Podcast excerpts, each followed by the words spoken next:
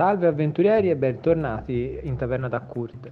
Eh, quest'oggi vi presentiamo un podcast firmato da me, Asir, ovviamente, per quanto riguarda un nuovo gioco che porteremo sul canale. Come avete potuto vedere dalla presentazione natalizia e tutta la varia programmazione che abbiamo fatto, eh, in programma per mercoledì otto gennaio ci sarà la presentazione di questo nuovo gioco che abbiamo avuto il piacere di provare a Lucca. Eh, che mh, ci, ha in, ci ha intrigato, devo dire la verità, ci ha intrigato. Eh, addirittura uno degli autori ci ha fatto da master, che è Mirko Biagiotti, eh, saluto. Eh, questo gioco si chiama Incubus, eh, gioco di ruolo. Cos'è Incubus? Incubus è un gioco eh, che viene dagli autori Mirko Biagiotti e Luigi da Da Punto, spero di averlo pronunciato bene, e è mm, distribuito dalla Myth Press. Questo gioco è un gioco di ruolo con ambientazione post-apocalittica, con anche alcune tematiche horror piuttosto interessanti che approfondiremo con l'ambientazione. Veniamo infatti al primo punto, l'ambientazione. L'ambientazione è ovviamente, come ho detto prima, post-apocalittica, è un post-apocalittico un po' diverso da quello che si è soliti vedere, non è un post-apocalittico alla Mad Max e non è un post-apocalittico alla Fallout. Sì, praticamente se nell'ambientazione sembra che intorno al duemilaventotto sia scoppiata questa terza guerra mondiale, in cui si sono scontrati più fazioni, più stati, per una carenza di eh, come dire, risorse, risorse di tutti i tipi, cibo, acqua, benzina, tutti i tipi di risorse. Ormai il pianeta ne era praticamente a secco e è cominciata all'inizio, due anni prima, far così è, iniziando, è iniziata la crisi che poi ha portato a una vera e propria guerra nucleare. Eh, molte città sono state distrutte E, e molte altre ne sono, rima- sono rimaste un po' più o meno sane, però bene o male la maggior parte sono state distrutte. Eh, la guerra è andata avanti per molto tempo, non viene specificato, ma a un certo punto, nel giorno quello che viene chiamato avvento, è successo qualcosa. I... I paesi stavano cominciando a decidere di smettere con questa guerra che stava portando solo al male, anche perché da, era già stat- erano già morte un miliardo di persone in tutto il globo per via della guerra, e tra che molti di quelli che avevano scatenato la guerra erano morti, ormai le motivazioni si erano quasi perse e l'umanità poteva ricominciare con una nuova pace, leccandosi le ferite, a ripartire come sempre. Se non che quando si stava per arrivare a una pace, sono arrivati gli incubi, o incubus, da qui il nome del gioco e fattore portante anche del, del, dell'ambientazione. Gli incubi non sono altro che le, le raffigurazioni, no, raffigurazioni no, la rappresentazione fisica delle paure dell'uomo. Questi incubi arrivano, non si sa da dove, non si sa perché, e cominciano a distruggere le persone da, di dentro, eh, facendole suicidare per via delle sue proprie paure, facendole proprio bruciare all'interno a volte, almeno così dice l'ambientazione. E questa cosa, da che per la guerra era, era un, eh, erano rimasti sei o sette miliardi di persone sul, eh, sul globo, da, erano molti di più per via della sovrappopolazione, ne sono rimasti un miliardo. Questi incubi hanno decimato la popolazione terrestre, riportandoci più o meno a un'era medievale, ecco, come quantità di popolazione.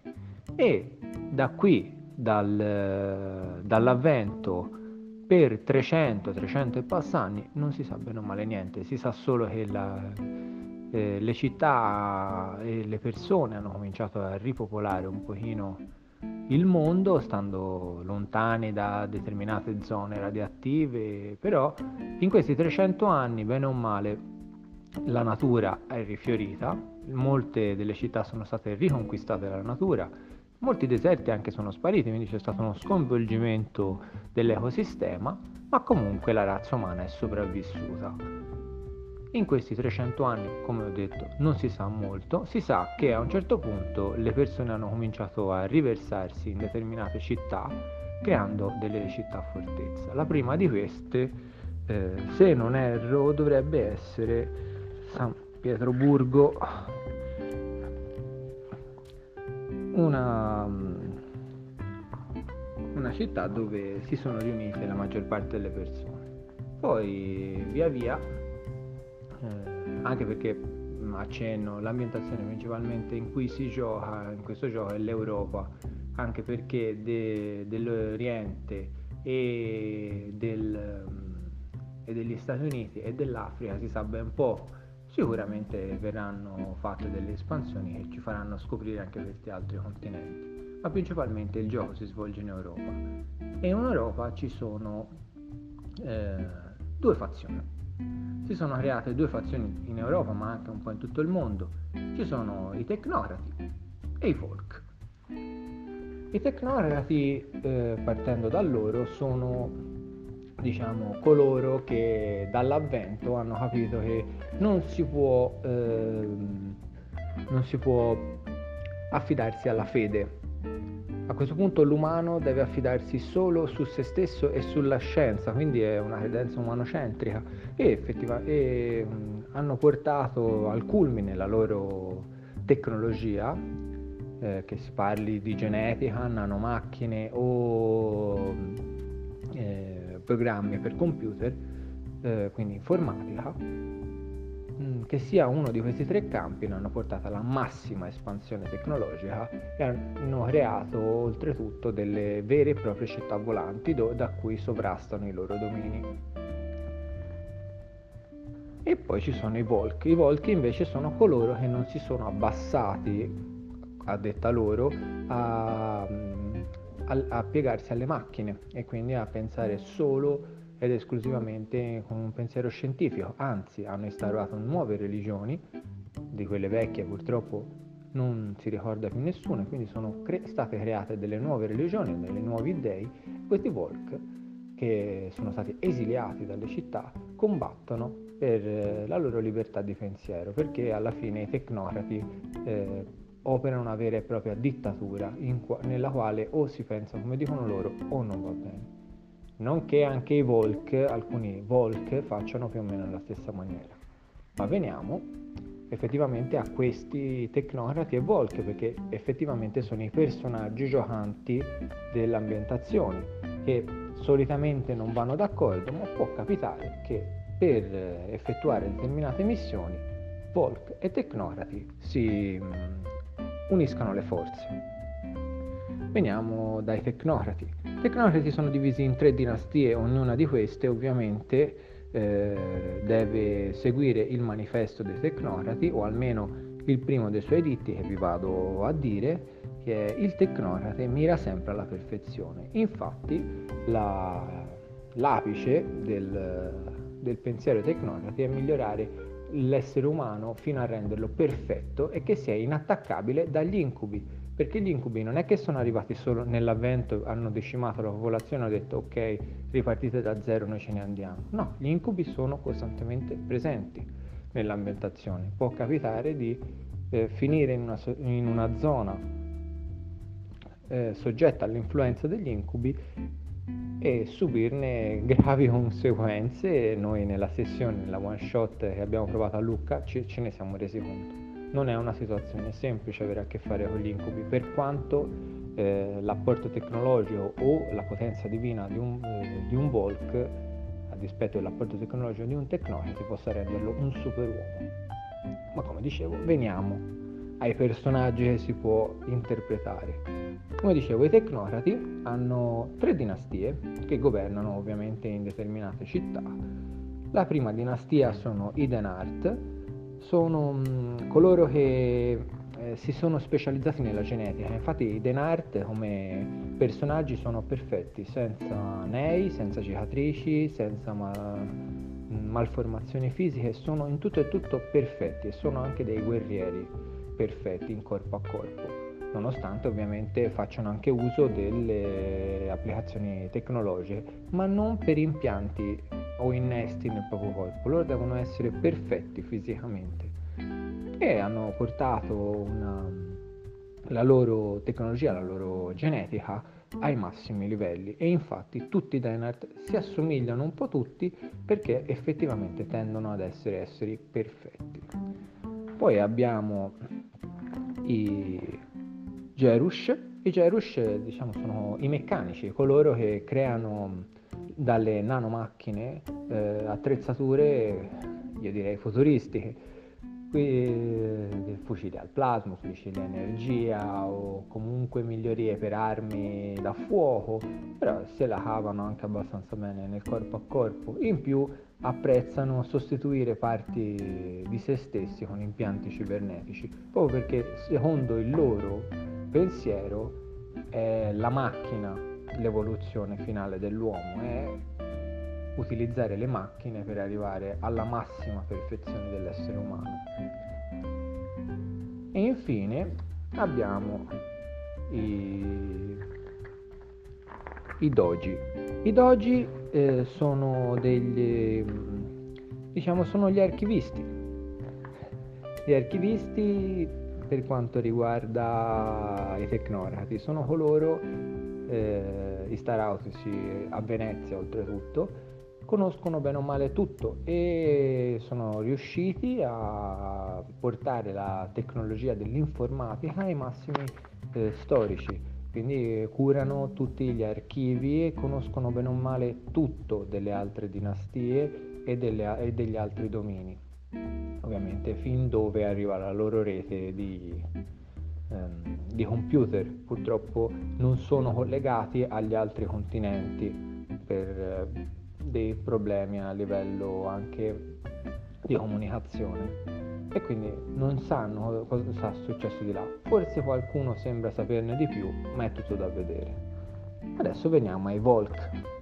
Anche i Volk sono divisi in tre dinastie, o meglio tre dottrine, perché sono tre dottrine di tre culti diversi. C'è il culto degli Asura, che sono quelli che rispettano di più gli dei, però, però sono un po' diciamo come i Sith di, di Star Wars, sono coloro che ehm, ti dicono, dicono di accettare le proprie passioni, anzi, e non avere limiti, cercare sempre qualcosa di più, cioè sempre qualcosa di più. Sono diciamo coloro che da, dagli dei chiedono sempre di più. Poi abbiamo quelli che io chiamo i barbari o i,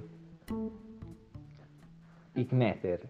I kneter sono diciamo un po' a metà tra vichinghi e nativi americani. Rispettano tutte le altre religioni, ma sono quelli che se c'è una mischia, c'è un combattimento, sono quelli che si buttano in mezzo. Infatti il loro dogma principale è: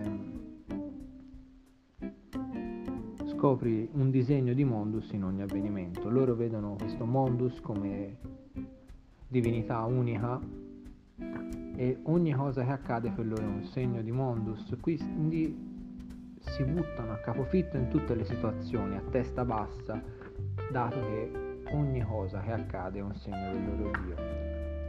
E poi c'è il culto di Sidera. Il culto di Sidera sono quelli che si avvicinano di più, per come la vedo io, a un, al culto celtico, ma anche in parte il culto buddista, perché predica eh, tanto la ricerca di, degli, Aesir, degli Aesir, che sono divinità vichinghe, però eh, parla anche di um, eh, um, di una pace interiore, di mantenere comunque la calma. Sono diciamo un po' i pacifisti finché non gli si va a rompere ovviamente le uova nel paniere.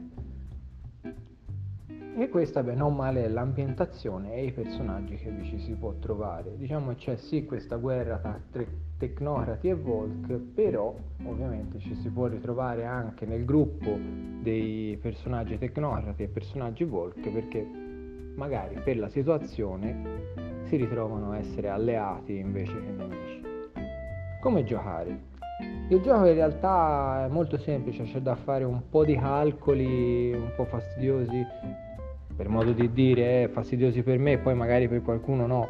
Ovviamente eh, questa è una cosa mia soggettiva, però in realtà poi come gioco è abbastanza semplice, perché li, l'unica cosa che c'è da fare è eh, assegnare dei punti, vanno distribuiti agli attributi primari, e poi da questi attributi primari, che sono potenza, resistenza, maestria, intelligenza ed ego, da lì poi in base a dei bonus che vengono dati dal, dal punteggio si può andare a calcolare tutti gli altri attributi secondari.